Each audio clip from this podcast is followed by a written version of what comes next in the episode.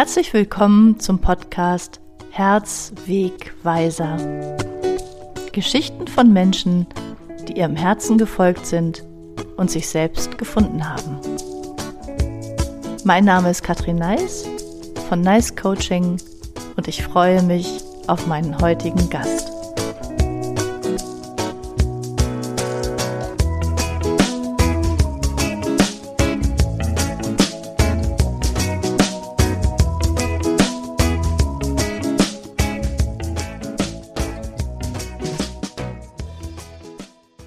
Mein heutiger Gast ist Sandra Heim.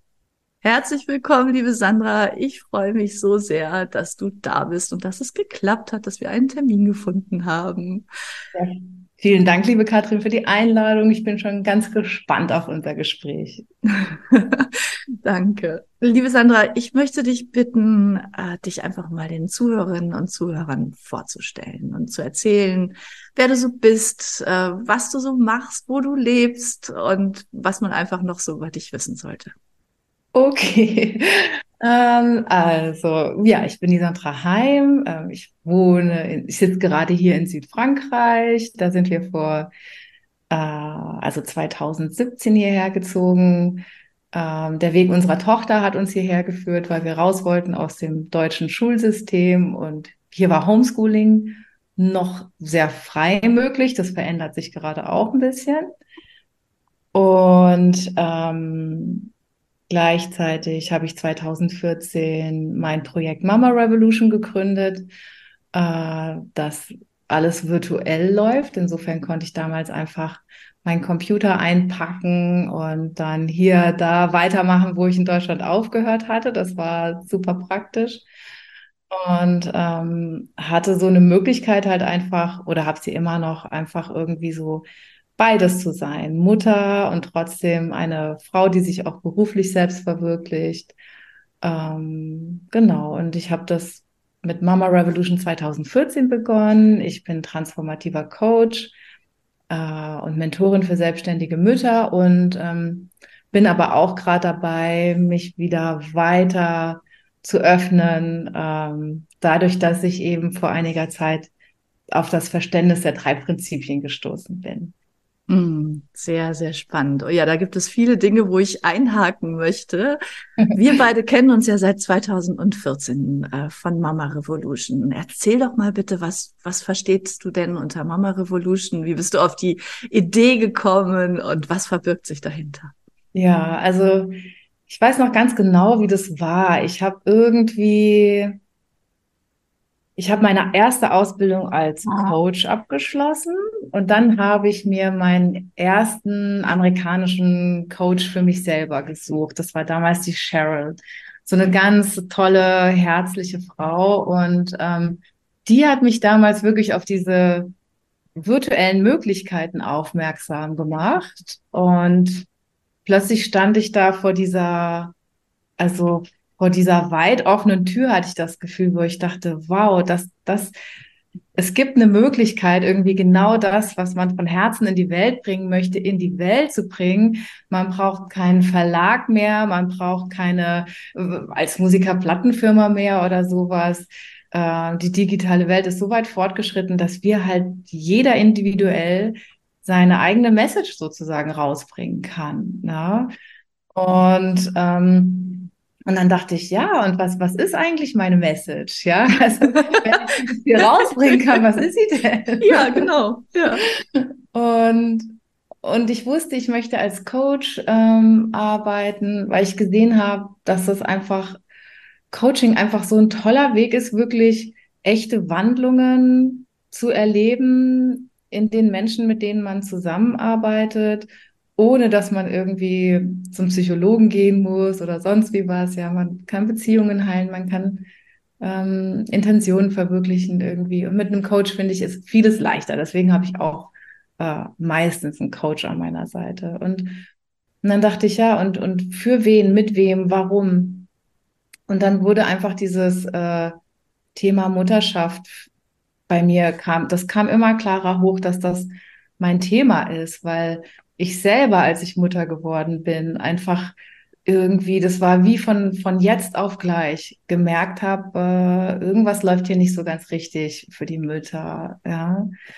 Und da dachte ich, und gleichzeitig, also weil Mütter sind so, so, haben so eine wichtige Stellung in der Gesellschaft, die aber eigentlich nicht so den Raum bekommt, den sie verdient hätte. Ja, also heutzutage als Mutter, wenn du wirklich anerkannt und gewertschätzt sein willst, so nach gesellschaftlichen Maßstäben. Privat ist das dann eh wieder was ganz anderes, aber so da draußen in der Welt, dann, dann darf man sich ja nicht nur auf seine Mutterrolle einlassen. Dann muss man ja parallel auch beruflich erfolgreich sein und zum Familieneinkommen beitragen. Und irgendwie ist das eine ganze Menge. Und ich habe irgendwann gemerkt, das ist viel zu viel. Also wenn ich mein, den Bedürfnissen meiner Tochter gerecht werden will, dann kann ich nicht noch all diesen anderen Ansprüchen zu 100 Prozent gerecht, gerecht werden. Das geht überhaupt nicht.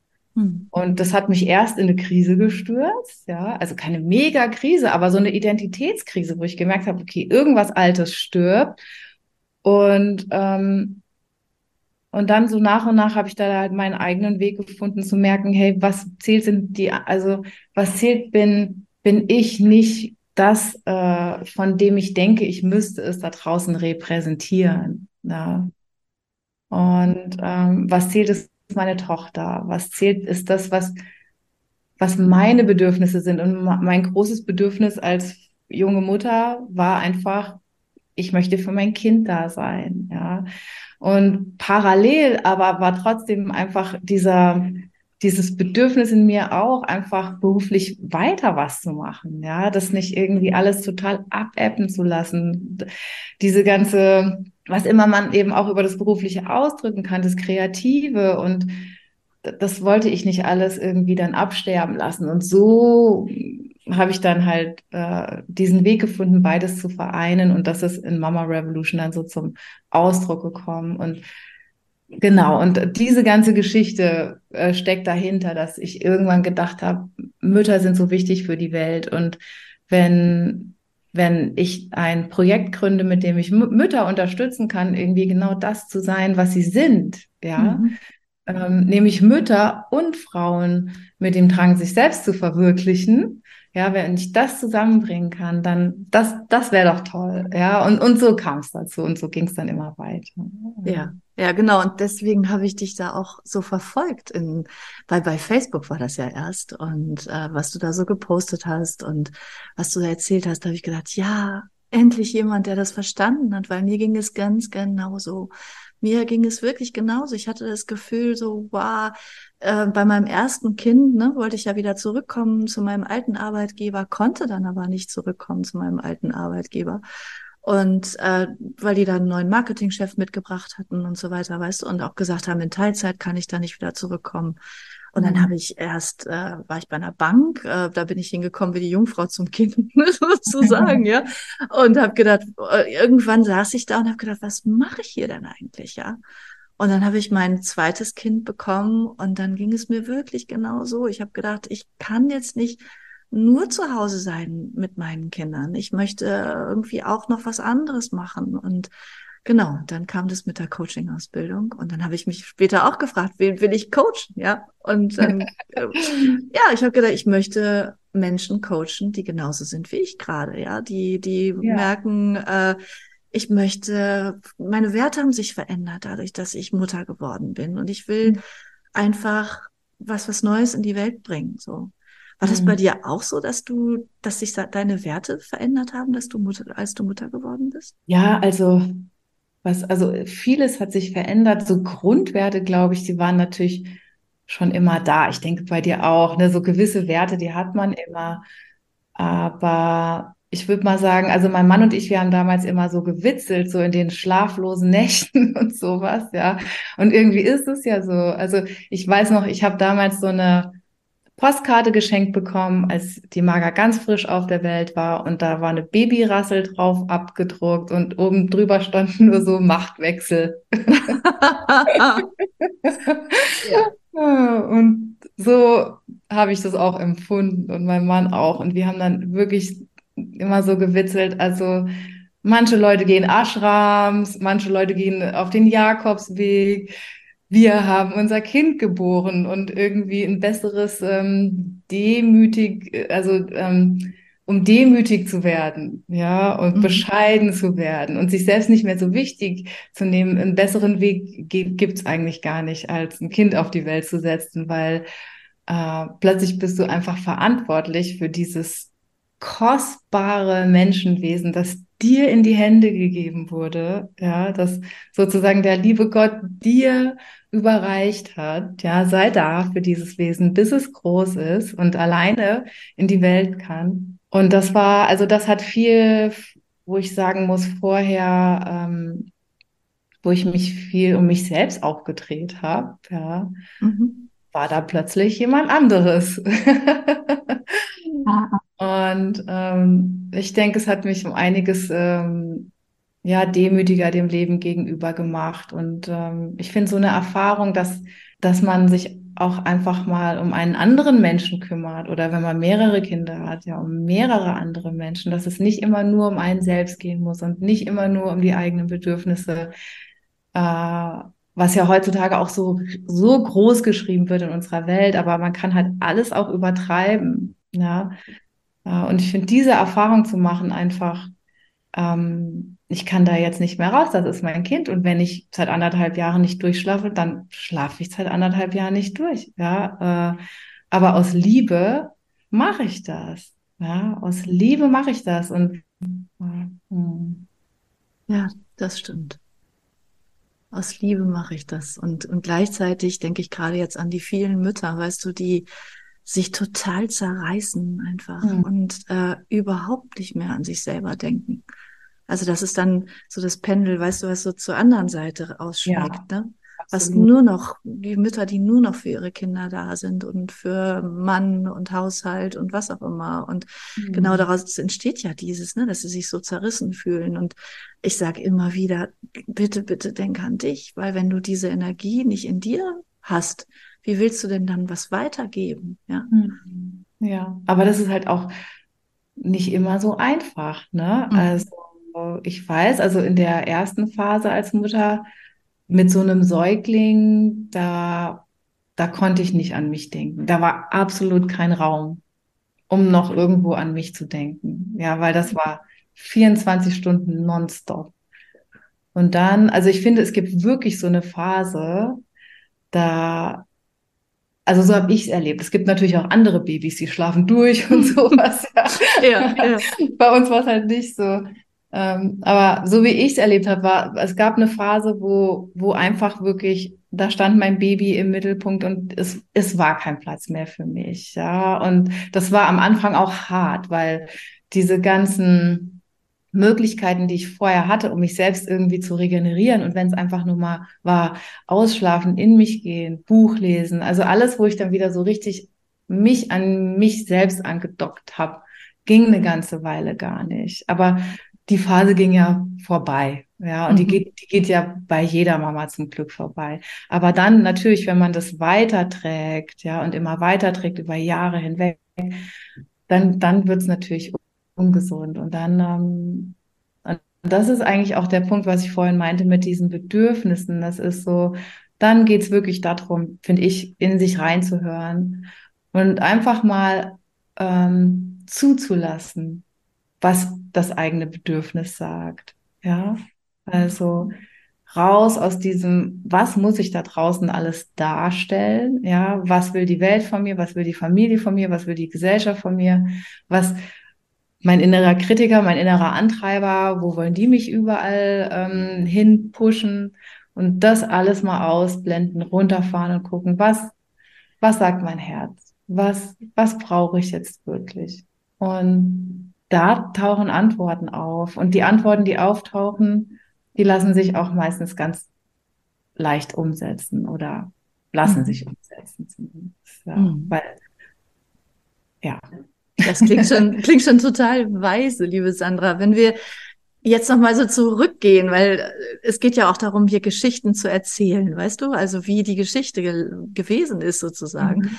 Und wenn wir zurückgehen zu der Sandra, die da noch nicht so weise war, die sich eher so um sich selbst gedreht hat, wie du gesagt hast, mhm. ähm, wo, wo landen wir da? Was, ähm, was würde die Sandra von, von damals, wie, wie hat die gedacht? Wie bist du dazu gekommen, dass du überhaupt die Coaching-Ausbildung gemacht hast? Ah ja, interessant. Also witzigerweise, mir ist gerade ein Bild in den Kopf gekommen und vielleicht war das ein Wendepunkt, ohne dass ich das gemerkt habe, aber dieses Bild ist gerade aufgetaucht. Mhm. Da war das noch äh, vor meiner Mutterschaft, noch bevor ich meinen Mann kennengelernt habe. Da muss ich so Anfang 30 gewesen sein. Und ich war in meiner, in einer Beziehung, in der letzten Beziehung, bevor ich dann meinen Mann kennengelernt habe. Und äh, wir haben irgendwie einen guten Draht zusammen gehabt, aber ähm, wir haben auch oft irgendwie Konflikte ausgetragen. Und ich weiß, dass ich irgendwie an meinen Partner immer so die, den Wunsch hatte, dass der mich wertschätzt und dass der mich anerkennt und so. Und irgendwie habe ich das nicht gekriegt. Und dann ähm, nach einem richtigen Streit, ich weiß, ich habe dann die Tür zu meinem Büro zugeknallt und bin dann die Bürotür mit dem Rücken so runtergerutscht und habe dann da auf dem Boden gesessen, irgendwie mit den ähm, mit den Händen im Gesicht und auf einmal kam dieser Gedanke auf und es war, hey, wenn du gewertschätzt werden willst, dann musst du dich erstmal selbst wertschätzen. Ne? Oh. Und ja, und das hat irgendwie wahrscheinlich mehr verändert, als mir bewusst ist, weil mir jetzt gerade dieser Moment irgendwie so eingefallen ist. Aber vielleicht war das wirklich so ein Moment, wo ich bewusst angefangen habe, nach innen zu schauen. Ja. Mhm. Mhm. Ja, was für ein wahrer Satz. Also genau das ist der Punkt, oder? Dieses sich selbst wertschätzen. Ja. Selber zu sehen, wer bin ich eigentlich und dass ich eigentlich wertvoll bin, nur weil, weil ich bin, ja. Ja. Aber das ist ja das, was wir, was wir leider ja nicht nicht gelernt haben, ne? was in, in unserer Erziehung nicht vorkommt oft und äh, wir sind nur dann was wert, wenn wir auch uns anpassen, wenn wir lieb und nett sind, wenn wir äh, perfekt sind, wenn wir leisten und so weiter. Ne? Also das wird uns ja von überall her gespiegelt. Ja, ja. Und was ist dann passiert, Sandra? Als du das gedacht hast? Ist ja, so? was ist dann passiert? Ähm, ja, dann hat eigentlich so ich war damals schon auf der Suche. Ich wusste, da gibt's was. Ich wusste, da gibt's was, was mir irgendwie weiterhelfen kann. Und auf der Suche, auf der Suche nach Zufriedenheit, auf der Suche nach meinem eigenen Glück. Ja. Und ähm, und dann habe ich äh, erst angefangen so mit Mentaltraining. Da wohnte direkt in Königstein damals noch so ein bekannter Mentaltrainer. Dann bin ich mal zu dem gegangen. Der war auch super nett und so. Aber das war irgendwie alles noch nicht so das Wahre. Und ich dachte, äh, und ich hatte schon auch das Ganze hinter mir mit, mit, mit, mit Engeln und Räucherstäbchen und was weiß ich nicht okay. alles. Ja. Ah, da warst du schon offen für sozusagen, für diese Ja, ja, Thematik. das hat, ja, okay. Äh, hat damals schon im, im Studium so angefangen und ich dachte immer, da gibt's noch was, da gibt's noch was, da gibt's noch was. Und dann irgendwann habe ich den Film Bleep geschaut. Ja. What the mhm. Bleep do we know? Mhm. Da haben sie immer so eine Frau gezeigt, ähm, die hat so weise und eindrucksvoll gesprochen und ich dachte, wer ist das? Wer ist das? Dann habe ich gegoogelt und bin äh, zu Ramta gekommen, ja, Ramtas äh, School of Enlightenment. Und da habe ich dann äh, 2007 mein erstes Seminar besucht. Und das war dann eigentlich, da hatte ich das Gefühl, jetzt jetzt bin ich, also das ist das, was ich gesucht habe. Ja, ich habe mein spirituelles Ge Zuhause sozusagen gefunden. Oh, wow. 2007 schon. Ja, ja, 2007, doch. Was würdest du sagen? Wie, wie würdest du das ausdrücken? Was ist dein, dein spirituelles Zuhause? Was, äh ja, also spirituelles Zuhause ist eben wirklich ähm, die Lehrer zu finden, die zur Wahrheit deuten. Und die Wahrheit ist, es ist alles in jedem von uns.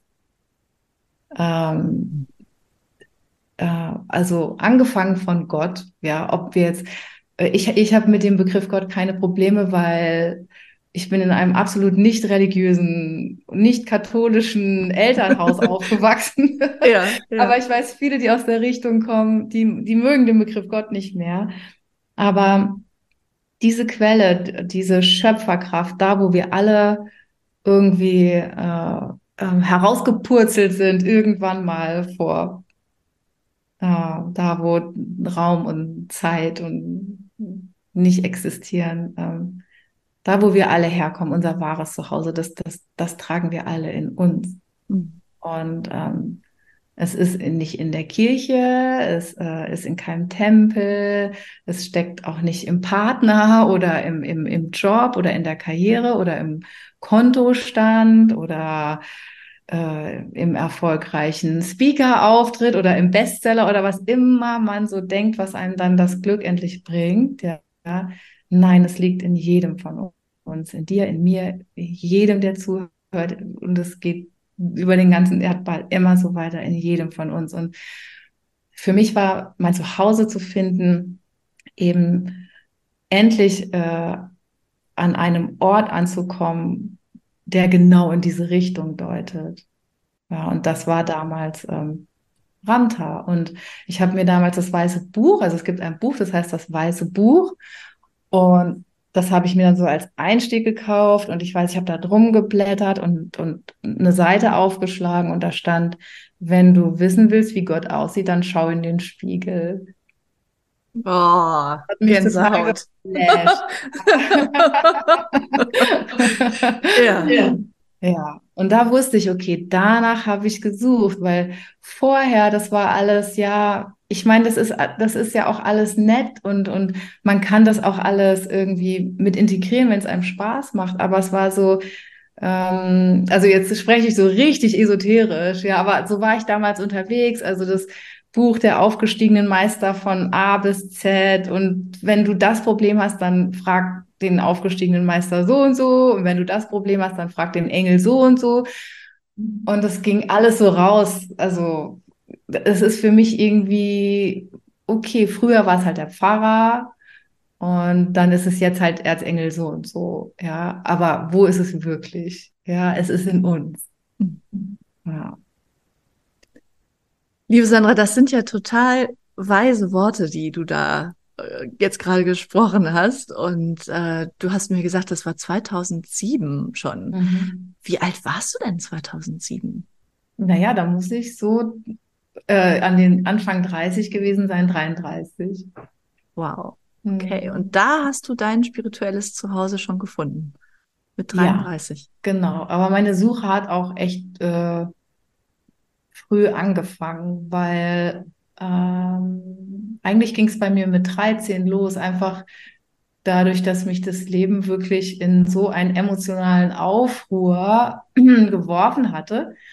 Ähm, durch die Pubertät, äh, durch irgendwie Rebellion gegen meine Eltern. Und irgendwie, ich war von, von 13 bis 30, muss ich sagen, habe ich wirklich sehr das Leben sehr dramatisch irgendwie aufgefasst, ja, mit viel Liebeskummer und, und emotional einfach, ja, nicht, nicht, dass mir irgendwie großartig schlimme Sachen passiert sind, ja, sondern einfach in mir drin. Also da, ähm, ich habe eine, eine Leere gefühlt, die ich eigentlich nicht fühlen wollte und wusste aber nicht, ähm, ich am Anfang war ich ja völlig blind, keine Ahnung, wie geht man mit so, also ich hätte ich es ja mit 13 gar nicht in Worte fassen können, aber mhm. damals hat es eigentlich angefangen.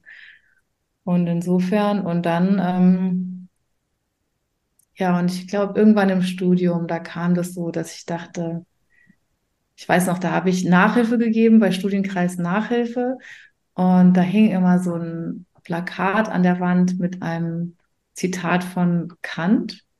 Und das ging irgendwie so in die Richtung, ähm, äh, das ging so in die, in die Richtung von, wenn du wirklich wissen willst, dann musst du deine eigenen Antworten finden oder mhm. ähm, ich habe es jetzt nicht mehr im Kopf, aber es war so richtig so, dann benutze deinen eigenen Verstand. Ja, ja. wenn du wirklich Aha. wissen willst, dann benutze deinen eigenen Verstand.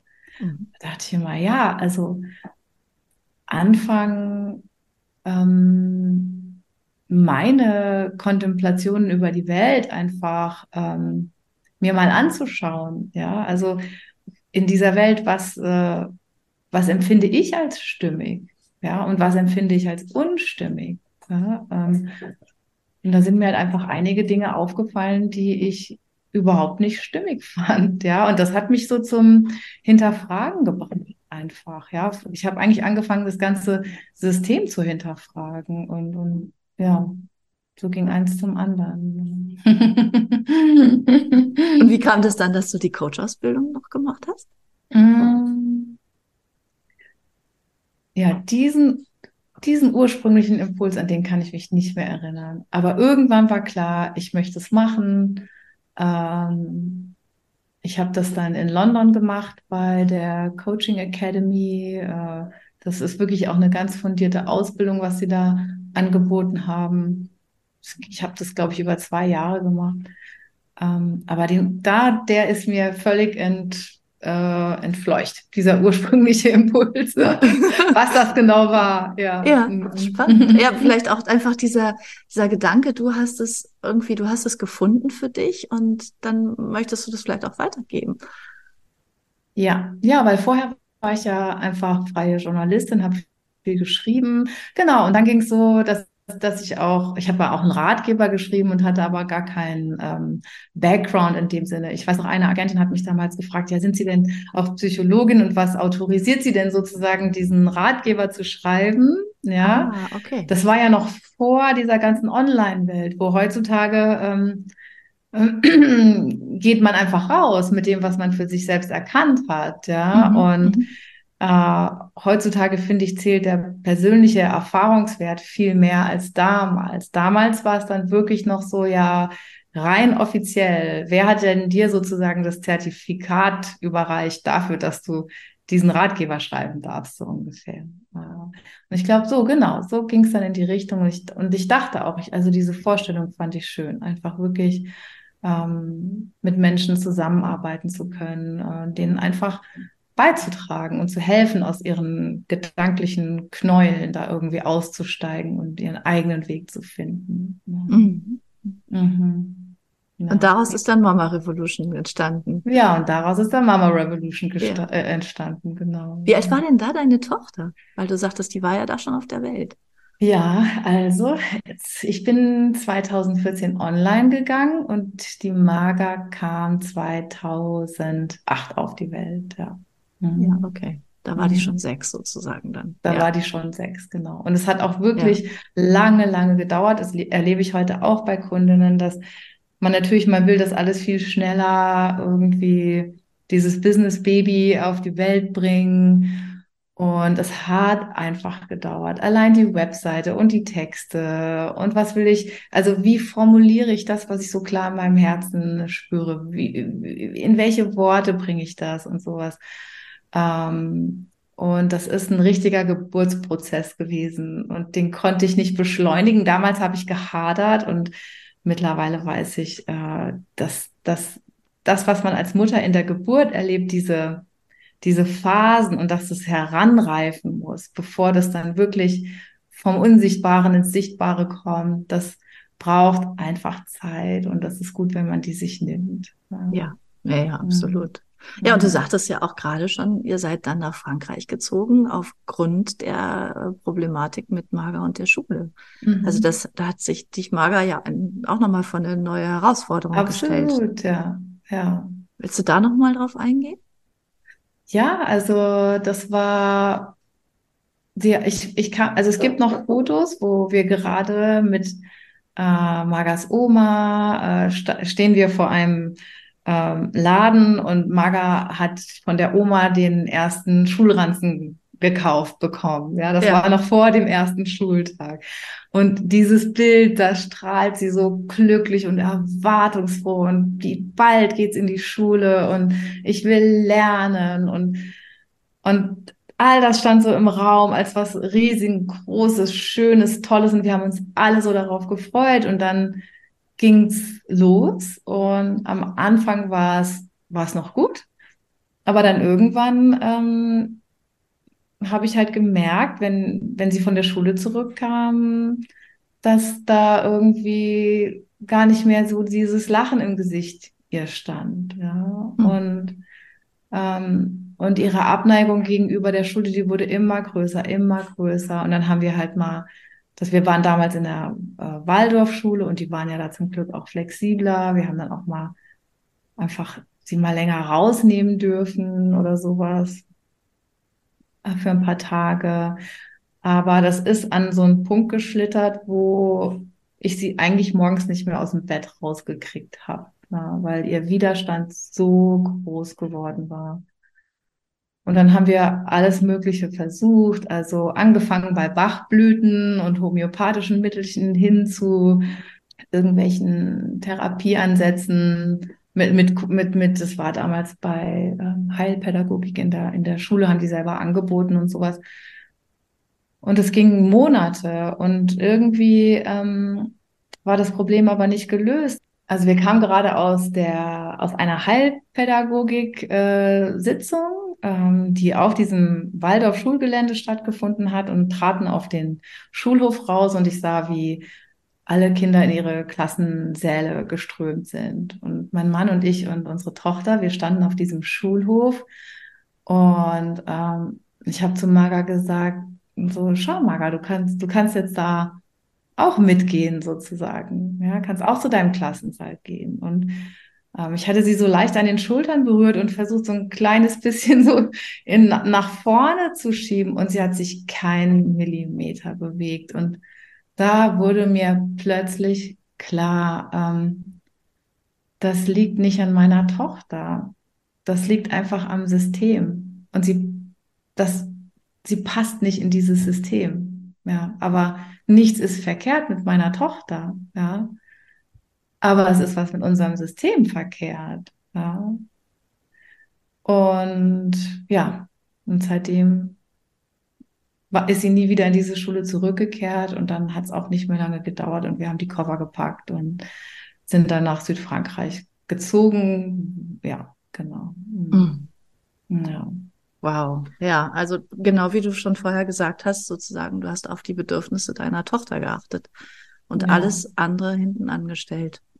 Ja, weil ich dachte, also dass ähm, wir hätten das beide nicht geschafft, mein Mann und ich, weil das hätte bedeutet, irgendwo echt was zu brechen in unserer Tochter. Also sei es jetzt Vertrauen in uns oder Vertrauen ins Leben. Es ähm, wir hätten massiv über den Willen unserer Tochter uns hinwegsetzen müssen. Und ähm, das wollten wir nicht.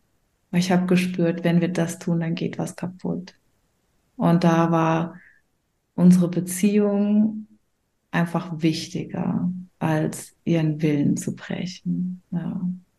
Und ich finde, man sollte den, wenn das ein echter Wille ist, und deswegen haben wir ja auch vorher so viel versucht, um einfach herauszufinden, was ist es? Ist es nur eine Phase? Ja, mhm. ist das irgendwie ein Widerstand, der sich von selber irgendwann wieder auflöst oder sowas? Ja. Aber irgendwann haben wir halt gemerkt und in dem Moment ist es mir dann so richtig klar geworden, nee, das ist hier keine Phase oder irgend so ein Test von unserer Tochter, die irgendwie spielt mit uns oder sowas. Nee, das ist ähm, das würde gegen ihre Seele gehen. Und das wollten wir nicht. Ja. Hm. Du bist dann in, nach Südfrankreich gezogen mit, mit deiner Familie und äh, dort hast du dann deine Tochter selbst unterrichtet, richtig? Genau, also ich habe es versucht, sagen wir mal so, weil ähm, am Anfang dachte ich, ja, das ist doch easy. Also wir setzen uns hin und dann ähm, war in meinem Kopf so, wir gehen halt eigentlich das, was die jetzt in der Schule auch äh, durchgehen würden, in puncto Mathe und Schreiben und überhaupt, das machen wir dann halt einfach zu Hause. Und ähm, das hat aber gar nicht funktioniert, ja. Also meine Tochter wollte nicht, ja. Und das war wieder so ein Punkt, wo ich irgendwie gemerkt, also eigentlich, ich hatte eine Vorstellung im Kopf, wie das ja. so funktioniert und habe gemerkt, okay, da ergibt eins und zwei, eins und eins gerade nicht zwei, wie so oft mit Kindern, ja. Die Gleichung geht irgendwie nicht auf. Und dann, ja, haben wir wieder geschaut und gelernt. Und dann war klar, ähm, jetzt ist irgendwie erstmal angesagt, einfach das Leben unseren Lehrer sein zu lassen. Ja, also und ähm, das Intellektuelle, also dieses, dieses Intellektuelle, das, das hat ähm, lange einfach keinen Raum gehabt im Kopf meiner Tochter. Ja, die hat gemalt, die hat sich kreativ ausgedrückt, aber ähm, die wollte eine ganze Weile von diesen Dingen, wo man dann schon auch sehr linear und strategisch denken muss, ja, wollte sie einfach nichts wissen und dann, wir haben es einfach akzeptiert und klar habe ich ja auch immer wieder Momente gehabt, wo ich dachte, oh Gott, Sandra, geht, wird das aufgehen? Ja, also wird sie rechtzeitig le also lesen? Ich weiß gar nicht, wann das kam. Das war vielleicht dann da schon da. Aber wird, wird sie all das, ja, wird sie, wird sie rechnen können? Wird sie richtig gut schreiben können? Rechtschreibungen, alles Mögliche und und dann habe ich eben hier auch äh, andere Mütter kennengelernt, die auch Homeschooling machen mit ähnlichen Thematiken. Alle haben so ihren eigenen Weg gefunden und so. Und ja, jetzt mit 15 kann ich sagen, die Rechnung ging auf. Und ähm, jetzt ist sie in einer ganz klassischen Schule seit diesem Jahr und genießt es auch, weil sie halt nach den ganzen Jahren des Homeschoolings auch irgendwann gelangweilt war. Ja, da war auch klar, nee, jetzt, jetzt ist wieder was Neues dran. Das kam dann aus ja. ihr selber raus, ne? Ja. Mhm. Ja, genau. Ja, kam aus ihr selber raus. Und ähm, ja, aber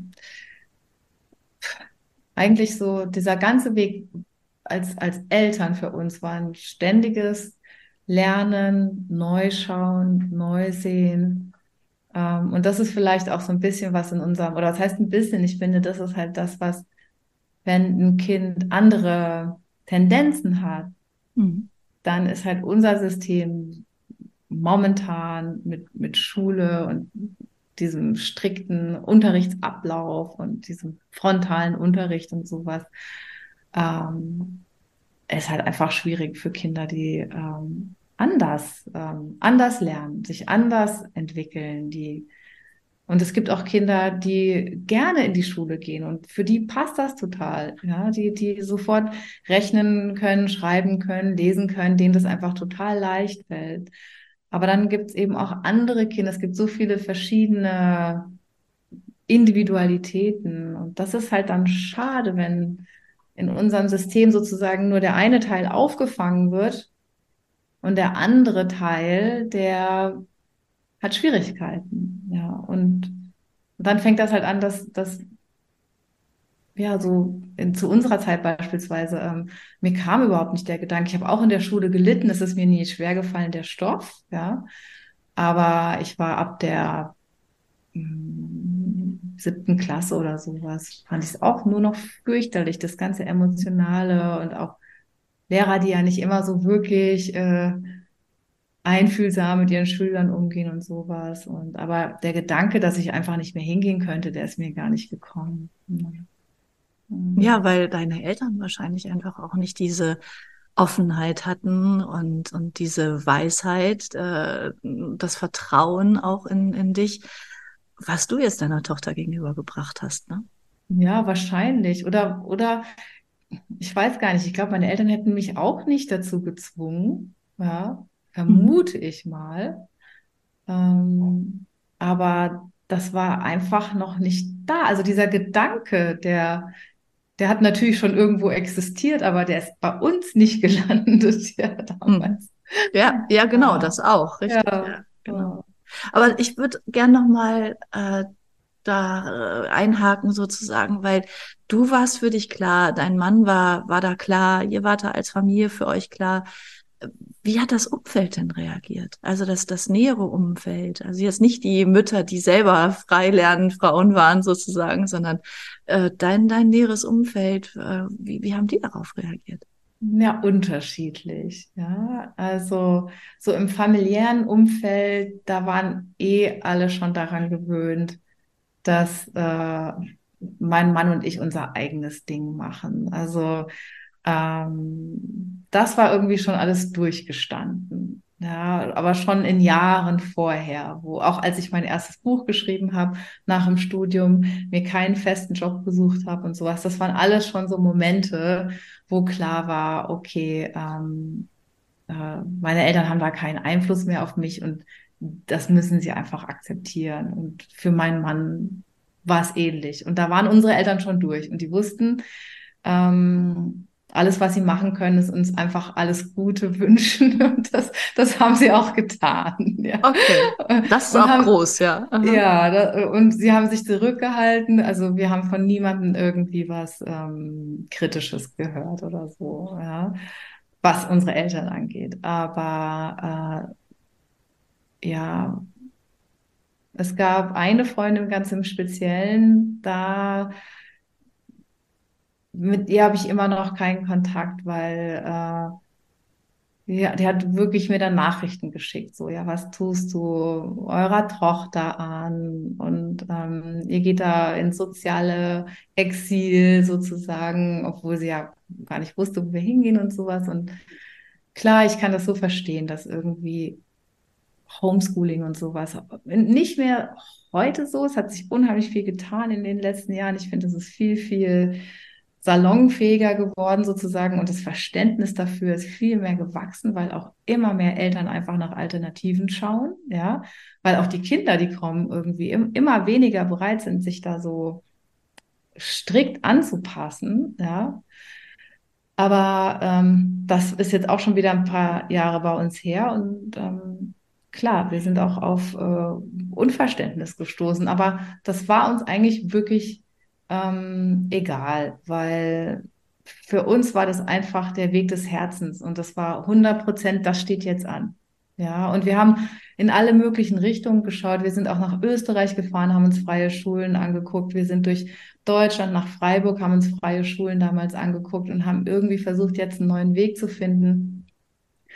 Und ähm, haben dann sozusagen einfach uns dem Fluss des Lebens anvertraut, ja. Und die Tür, die aufging, das war die Tür nach Frankreich. Und dann sind wir einfach da durchgegangen und haben das auch nicht hinterfragt, weil das war das das und das mache ich generell auch nicht mehr in meinem Leben, dass irgendwie, wenn ich eine Intention habe oder wenn ich einfach diesem Gefühl von stimmig folge und dann geht eine Tür auf, dann dann gehe ich da durch und ähm, bleib einfach in die oder versuche so weit wie möglich in diesem Fluss auch zu bleiben und mich fallen, da reinfallen zu lassen. Oh, wie großartig. Oh, das ist schon so, so weise, wenn ich mit dir hier spreche, Sandra. Das finde ich ganz großartig. Und du sagst, ihr seid einfach den Weg des Herzens gegangen. Genau darum geht es ja auch in meinem Podcast, ne? Einfach das aufzuzeigen. Und wenn du jetzt ähm, den Zuhörerinnen und Zuhörern ja sowas mitgeben könntest, weißt du, wie hast du das geschafft? Wie hast du das geschafft, dass du diesen Weg einfach des Herzens gegangen bist? Und wie, ähm, was hat dir dabei geholfen, vor allen Dingen? Weißt du, wenn du das mhm. so jetzt so formulieren könntest? Mhm. Also, das, was ich gerne deinen Zuhörerinnen, Zuhörern mit auf den Weg geben möchte, ist wirklich dieses, dass also wir haben alle ein Herz, ja. Und ähm, so wie wir vorhin auch, auch, schon gesagt haben, die, die, die Quelle von all dem, ähm, die tragen wir alle in uns. Und, und dieses Herz, das spricht zu uns, ja. Leise, ja. Aber es spricht zu uns. Und es ist immer da. Wenn wir Rat suchen, wenn wir uns festgefahren fühlen, wenn wir nach neuen Möglichkeiten suchen, es ist immer da und es wartet einfach, bis wir mal hinhören. Und wenn wir hinhören, dann können wir das wahrnehmen. Und manchmal ist es einfach nur ein Gefühl von Erleichterung. Oh ja, das, das würde sich richtig gut anfühlen. Und, und die, dieses Gefühl, das ist für mich der Wegweiser. Also dieses, fühle ich mich jetzt da, also als es mit meiner Tochter war beispielsweise, ihren Willen zu brechen und sie weiterhin auf die Schule zu schicken, das hätte sich fürchterlich angefühlt, ja. Eng, kalt, angepasst, ja. Und das andere so, dass der Moment, ja, dann gehen wir halt nach Frankreich.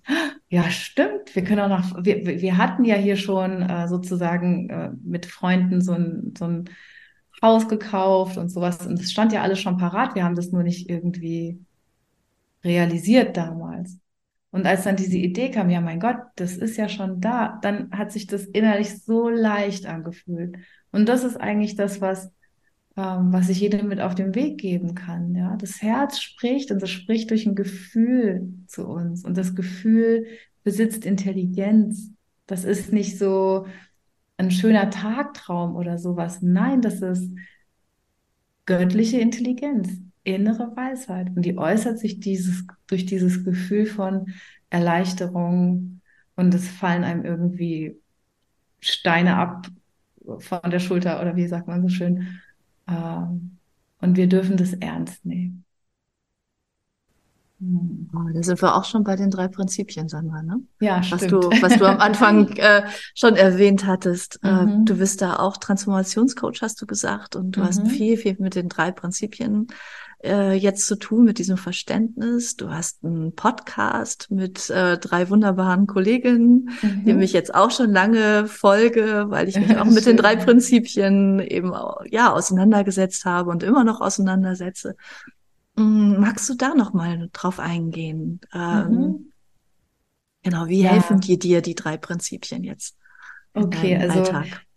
die drei Prinzipien, die haben irgendwie für mich alles rund gemacht, ja.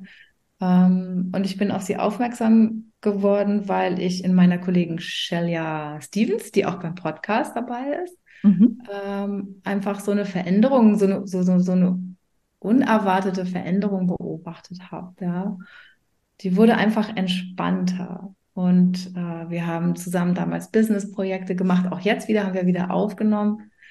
Ähm, aber damals waren wir beide noch viel mehr unter Druck, also wir haben uns beide noch viel mehr unter Druck gesetzt. Ja, also ich, ich, für mich persönlich gesprochen jetzt einfach, ähm, hatte einfach noch so viele ich müsste im Kopf. Ja, ich müsste doch mindestens so und so viel Kunden an Bord nehmen. Ich müsste doch mindestens so und so viel verdienen. Und auch wenn ich in dem, was ich dann umgesetzt habe, einfach dem treu geblieben bin, dass ich halt einfach nur vormittags arbeite und ansonsten für meine Tochter da bin, hat aber trotzdem noch mein, mein Kopf gerattert, ja, und mir erzählt es, das reicht ja alles nicht, ja, also, was du da machst und du müsstest noch das und so. Und dann sehe ich an, an der Shell ja plötzlich, wie die entspannter wird und das so von ihr abfällt und gleichzeitig sie aber weiterhin äh, produktiv ist und ähm, dann hat sie mir eben angefangen zu erzählen von den drei Prinzipien und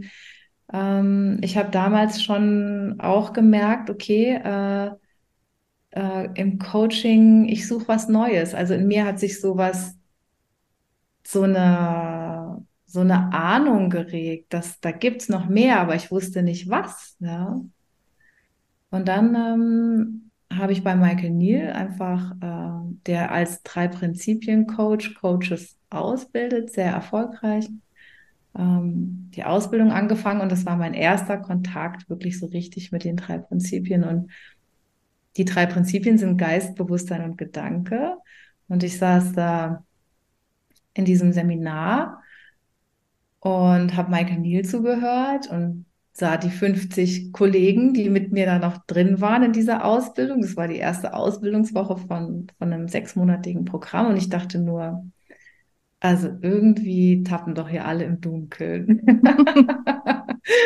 ich dachte ja, Geist, Bewusstsein, Gedanke. Ich hatte irgendwie klare Vorstellungen im Kopf, was Geist ist, was Gedanke ist, was Bewusstsein ist und dachte nur, was soll das hier irgendwie? Und und dann kam es zu diesem Moment, wo ich ähm, einfach Michael Neal dabei beobachtet habe, wie er einen Mann gecoacht hat, den er zum ersten Mal in seinem Leben gesehen hat, als Demonstration für uns Lehrlinge sozusagen. Und ähm, der Mann kam halt mit den verschiedensten Problemen in diese halbstündige Sitzung. Unter anderem war seine Mutter gestorben und er war 50 Jahre alt und er bezeichnete sich selbst als Weise. Und da ging bei mir so die Bewertung los, so dieses, also wenn man sich mit 50 als weise bezeichnet, dachte ich so, hm, da muss er aber schon ein bisschen tiefer jetzt mal gehen und mal gucken, was steckt denn da dahinter und wie ist denn dann wohl sein Verhältnis zu seiner Mutter gewesen und ich habe angefangen, das sehr kompliziert anzuschauen, analytisch. Ja, ich habe mhm. das sehr analytisch betrachtet. Darf ich da ganz kurz einhaken? Ja. Ähm, sagen wir, dass du meinst jetzt Weise mit AI, richtig? Ja, genau. Ja, genau. Also der, der keine äh, Eltern mehr hat. Genau, ja, genau. Ja, okay, ja gut. genau. und ähm, und dann sehe ich aber, wie dieser Mann innerhalb von 30 Minuten vor dem Raum, vor uns allen einfach aufblüht ja, Klarheit irgendwie durch diesen Mann flutet, er anfängt zu lächeln und alles, was ihn irgendwie so belastet hat, plötzlich von ihm abgefallen ist. Und in dem Moment hatte ich meine erste Einsicht so wirklich in die drei Prinzipien. Und es war, dass wir alle okay sind und dass dieser Mann, der sich mit 50 Jahren als Weise mit AI bezeichnet, mit dem ist alles in Ordnung. Ja? Mit dem ist absolut alles in Ordnung. Der ist nicht irgendwie äh, therapiebedürftig, der muss nicht äh, sein, die Beziehung zu seiner Mutter durchanalysieren. Tief in seinem Kern ist er absolut okay. Und ähm, ich hatte das vorher schon so oft gehört, dass wir alle vollkommen und perfekt sind und im Kopf konnte ich das auch gut wiedergeben, aber in dem, in dem Moment habe ich das verinnerlicht. In dem Moment ist irgendwas bei mir angekommen, was ich vorher noch nie gesehen habe, nämlich dass egal, was an der Oberfläche so für Kratzer bestehen bei einer Persönlichkeit, ja, oder für Macken oder für Meinungen oder für Einstellungen oder Verhaltensweisen, darunter, darunter ist, ist, ist Ganzheit und Liebe und Vollkommenheit. Und, und das habe ich durch dieses Verständnis wirklich, und ich sehe es immer klarer und immer klarer, auch im Coaching und auch in meinen privaten Begegnungen und sowas, dass man kann sich in allem wirklich auf diesen Kern beziehen und eben auch bei sich selbst, ja, und wissen, ähm, wenn diese ganzen unsicheren Gedanken kommen und ähm, Zweifel kommen und Bewertungen kommen, ähm, da gibt es sozusagen keine Lösung. Also für dieses Denken gibt es keine Lösung. Was ich damit sagen will, ist, das ist wie ein Wollknäuel. Oder ähm, an Weihnachten kaufe ich gerne uns so Solarlichter. Ähm, mhm. Und die kommen manchmal, wenn das so Ketten sind, in solchen Bündeln. Und es ist so schwer, diese Ketten, ich weiß nicht, ob du das kennst. Ja, das kenne ich. Ja. ja. Wir haben das nicht mit Solar, sondern mit so, so Dingern, die dann in die Steckdose steckt. Und jedes Mal haben mein Mann und ich dieses Thema. Ja, genau. Wie kriegen wir das an den Weihnachtsbaum? Ja, ich weiß genau, was du meinst, ja. Und dann, ich hatte mal welche aus Draht und war, da war das wirklich so, ich habe das im ersten Moment irgendwie angefangen, falsch aufzuwickeln. Und dann saß ich da und saß ich da und dann irgendwann war klar, ich werde diesen Knäuel nicht mehr auseinanderkriegen. Ich muss mir eine neue äh, Solarkette da kaufen. Und, und so ist es eben mit unseren Gedankenknäueln. Der, der Ansatz vor Sydney Banks, dem Entdecker der drei Prinzipien, war eigentlich in der Psychologie, dass man halt sich diesen Knäuel vornimmt, ja. Und dann versucht man in der Therapie und in der Analyse diesen Knäuel zu entwickeln, um am Schluss dann zur Klarheit und Gesundheit zu kommen. Und der große Unterschied für mich bei den drei Prinzipien ist einfach, man ignoriert diesen Knäuel. Wirklich, man cool. schaut da dran vorbei. Man schaut da dran vorbei und man schaut auf den Kern und der ist immer heil und ganz. Und das Interessante ist, wenn man eine ganze Weile nicht mehr auf den Knäuel schaut, dann verschwindet der. Wow. Das ist das, was, ja, ich finde, das ist dieses, was ich so im Yoga auch manchmal merke oder wenn ich meditiere.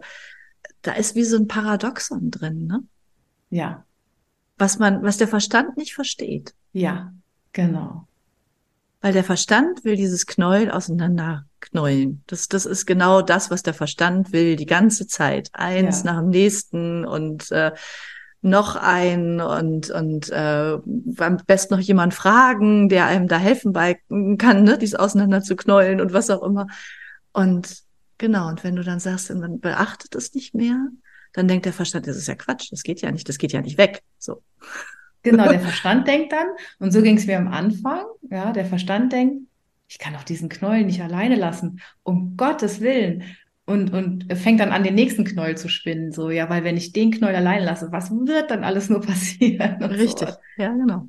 Und ähm, ja, und das, das, äh, also ich bin selber immer noch völlig fasziniert davon, dass der menschliche Geist so funktioniert, dass es absolut okay ist, diesen Knäuel zu ignorieren, einfach dran vor, vorbeizuschauen und ähm, zu fühlen, was dahinter steckt. Und dahinter steckt einfach der Kern, die Liebe, das Vollkommene. Und, und wenn man den Knäuel dann einfach mal die Hände weglässt vom Knäuel und zur Ruhe kommt, dann, dann hört man eben auch diesen Kern wieder, dann nimmt man den wahr, so wie ich vorhin gesagt hatte, dem Herzen lauschen, ja, es spricht mit uns. Und ähm, wenn wir aber die ganze Zeit mit diesem Knäuel beschäftigt sind, dann ähm, hören wir den Kern nicht. Ja. Wie konkret machst du das, ähm, wenn du sagst, du lauscht dem, lauscht dem Herzen? Also jetzt auch nochmal für unsere Zuhörerinnen und Zuhörer. Ähm, Machst du morgens eine Meditationspraxis oder äh, wie, wie tust du das? Oder ist das einfach äh, in deinem Alltag selbst einfach, dass du so Insights hast? Wie, wie passiert das? Mhm. Also für das, für das ganz Alltägliche, was mir am allermeisten hilft und ähm, das ist für mich ein Prozess, der einfach, äh, ähm, der, der läuft die ganze Zeit. Das ist wirklich, dass ich mir immer bewusster, schneller, bewusster werde äh, über die Aktivitäten meines Verstandes.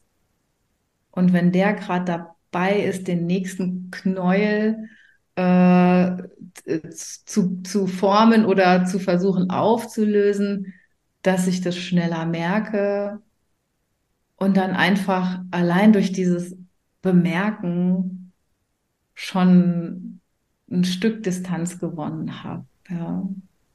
Und es ist nicht so, dass mein Verstand irgendwie jetzt aufgehört hat, äh, mit dem Knäuel arbeiten zu wollen, überhaupt nicht, ja.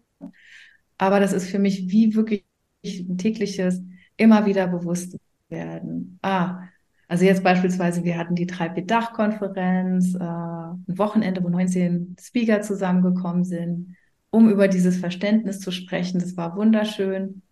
Und ich habe auch meinen Beitrag gehabt und gesprochen und danach ging es los, dass mein, mein Verstand dann angefangen hat. Ja, aber äh, Sandra, war das jetzt wirklich, also war das jetzt wirklich gut, was du so gesagt hast? Und die anderen, die haben doch viel, viel weisere Dinge gesagt, bla bla bla bla bla. Und ähm, ich kenne das schon und ich habe schon vermutet, dass es wahrscheinlich danach wieder losgeht. Und insofern, wenn ich das dann merke an meinem Gefühl, weil ich mich plötzlich gar nicht mehr so gut fühle. Irgendwas drückt und dann merke ich, ach, oh mein Gott, dich drückt gerade wieder dieses, dieses Denken. Und das einfach bewusst wahrzunehmen, das ist ähm, ein ganz, ganz wesentlicher Schritt.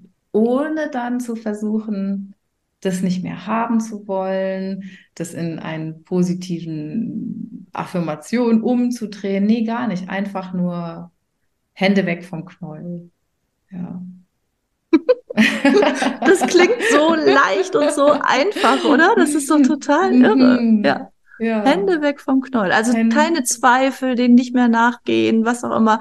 Zweifel, Zweifel sein lassen und trotzdem ja. einfach sein Ding weitermachen. Genau, weil Zweifel ist der nächste Knäuel. Und dann kommt der nächste Knäuel und dann kommt der nächste Knäuel. Man setzt immer noch Geschichten man erzählt sich die erste Geschichte, die einem irgendwie ungute Gefühle verursacht und dann kommt die nächste Geschichte und man setzt die oben drauf und dann kommt die nächste Geschichte. Und das Interessante ist, ich habe danach mit einigen Speakern gesprochen und mit jedem Speaker, mit dem ich gesprochen habe, der hat sozusagen bestätigt, dass ihm genau das Gleiche durch den Kopf gegangen ist danach, ja. Also, und ähm, das empfinde ich als, als riesigen Gewinn an Lebensqualität, dass ich das nicht mehr ernst nehmen muss und dass ich das weiß. Und natürlich falle ich immer wieder drauf rein, aber ich falle auch immer wieder schneller raus. Ja, zurück, wo ich einfach ruhig bin. Und diese Momente, wo, ähm, wo ich so mittendrin im Knäuel sitze, ähm, kann ich sozusagen einfach aussitzen. Ja, das ist nicht immer so, dass dann das Gefühl schlagartig besser wird oder sowas, ja, oder dass halt irgendwie dieses Denken sofort aufhört. Aber ähm, ich weiß, früher oder später, und das sind eben die Selbstheilungskräfte des Geistes, kommt der Geist zur Ruhe. Wenn ich nicht drin äh, rumwurstele und mache und tue, dann kommt er ganz von selbst zur Ruhe. Und und das sitze ich dann einfach aus. Ja. ich habe das gerade den Gedanken, wie du in dem Knäuel sitzt und äh, ja, genau. das Bild davor. Wie schön. Ja, wie, wie einfach und wie leicht. Ja, und gleichzeitig nicht, ähm, also es gibt diesen schönen Spruch, es ist, äh, es ist leicht, aber nicht einfach. Mhm. So. Ne? Also das, das habe ich ganz oft, weil als ich mich mit, mit den drei Prinzipien begonnen habe, da mit zu, zu beschäftigen und es auch in mein, mein Coaching mit einfließen zu lassen. Und da kam aber sofort immer dieser Gedanke, der dazwischen gegrätscht hat, ja, das, das ist aber jetzt hier zu leicht. Du kannst es dir ja nicht so leicht machen, Katrin. Das geht ja, ja. nicht irgendwie. Du musst ja was ja. tun. Da ist ja, ne, ja. Muss, so geht das ja nicht. Das kann ja nicht einfach ins Schoß fallen hier. Und ja. genau so, weißt du, und unsere Welt, ich meine, wenn wir jetzt darauf schauen, guckt das an, was gerade um uns herum los ist, ja. Und ich glaube, so viele Knäule, äh, wie, wie wenn ich jetzt in diesem Bild bleibe von dir, hatten wir schon lange nicht mehr, oder? Hm. Und das stimmt, ja. Da ist doch jetzt die, also wenn wir jetzt mit so einem Gedanken und mit dem Prinzip jetzt da dran gehen, ja, und sagen, ja, beschäftigt euch einfach gar nicht mehr damit, das wird sich irgendwie auflösen, dann mhm. erklären uns alle für komplett bescheuert und verrückt, ja. ja, und und weltfremd und ich weiß nicht was noch alles, ja. Träumer, was auch ja. immer, ja. Genau. genau. Mhm. Ja, weil wir völlig übersehen haben, was die Essenz ist, die alles zusammenhält, ja. Das äh, wirklich alles aus dieser Essenz entsprungen ist und dass wir immer wieder dahin zurückkommen können und im Kern die in allem auch wiederfinden. Also es kann nichts existieren, was nicht aus dieser Essenz gekommen ist, weil wo soll es denn sonst herkommen? Ja? Also jeder Mensch, egal wie der für uns auftaucht, ja, egal wie wir den bewerten, jedes Problem, jeder Konflikt, hinter allem steckt sozusagen das Geheimnis der drei Prinzipien und wie wir sie als Menschen anwenden. Ja. Ich habe total Gänsehaut gerade am ganzen Körper. Ja. Erst kommt alles aus dieser einen Quelle. Mhm. Und ja, es braucht Menschen, noch viel, viel mehr Menschen, die genau das verstehen, die das in den Alltag reintragen, die einfach dieses Licht, was ich jetzt so in dir sehe, einfach auch, ihr lieben Zuhörerinnen und Zuhörer, ihr seht es dann jetzt nicht, aber vielleicht hört es auch an ihrer Stimme, dieses Leuchten, was, was in ihr ist und und was ich genauso in dir sehe und was ich genauso in allen Zuhörern äh, auch vorhanden ist. Ja, ja genau. Ja. Es ist alles da. Genau wie du auf deiner alten Webseite, ich habe auf der neuen habe ich das jetzt gar nicht mehr gefunden, aber auf der alten Webseite hast du immer geschrieben, stell dein Licht auf den Scheffel. Mhm. Und das, darum geht es doch, oder? Es geht das genau stimmt, darum. Ja, ja, das stimmt. Schön, dass du das sagst, ja, genau. Ähm, und mit dem Licht ist einfach wirklich das Licht in uns, was schon immer da ist, was immer da sein wird, was in allem ist, worauf wir uns immer wieder zurückbesinnen können und ohne dass nichts von allem, was ist, bestehen könnte. Ein wunderbarer Schlusssatz, meine Liebe. Es war ein großartiges Gespräch mit dir. Ich habe ähm, am Schluss habe ich einfach eine Frage, die ich allen meinen Gästen stelle und die mhm. möchte ich mhm. dir auch stellen. Auch wenn du schon so, so viele weise Dinge gesagt hast, liebe Sandra. Oh, ich habe noch eine ganze Menge, äh, auch noch, ähm, also einiges hat jetzt vielleicht weise geklungen, aber es gibt genug, was ich noch zu lernen habe. Völlig richtig. Ähm, es geht darum, wenn du dir vorstellst, es ist ja hier Herzwegweiser heißt ja mein Podcast und es steht ein Herzwegweiser irgendwo in der Landschaft. Und es gibt drei Dinge, so wie Hashtags, ja, wenn du so willst, ja, die du auf diesen Wegweiser schreiben möchtest, um zu zeigen, hier geht, ist der Herzensweg, hier geht's lang. Welche drei Dinge würdest du da draufschreiben? Hm, also eigentlich ganz simpel. Auf dem ersten Wegweiser steht Schau, auf dem zweiten Wegweiser steht Nach und auf dem dritten Wegweiser steht Innen. Schau nach innen. Ja, schau nach innen. Da findest du alles. Herzlichen Dank, liebe Sandra. ich danke dir auch fürs Zuhören und die schönen Fragen und ja. ähm, dass du einfach so einen schönen, ähm, ja, dass du einfach verschiedenen Menschen so einen schönen Raum gibst, einfach ein bisschen was von sich zu erzählen und zu zeigen und ein ganz, ganz schönes Projekt. Ja. Dankeschön. Herzlichen Dank fürs Zuhören. Ich hoffe, dir hat diese Podcast-Folge gefallen und du konntest einiges für dich daraus mitnehmen. Ich weiß nicht, wie es dir geht, aber ich bin noch ganz beseelt von diesem schönen Gespräch. Wenn du mehr zu den drei Prinzipien wissen möchtest, dann schau in die Show Notes, dort habe ich alles dazu verlinkt. Mich würde auch sehr interessieren, was du von dieser Folge mitgenommen hast und wie du das, was du gehört hast, vielleicht konkret gleich in deinem Alltag umsetzen konntest. Wenn du magst, schreib mir doch einfach eine E-Mail oder schick mir eine Nachricht über Instagram. Meine Kontaktdaten habe ich auch in den Show Notes verlinkt. Abonniere gern diesen Podcast, damit du keine Folge verpasst und empfehle ihn auch sehr gern weiter. Vielen, vielen Dank. Alles Liebe, deine Katrin.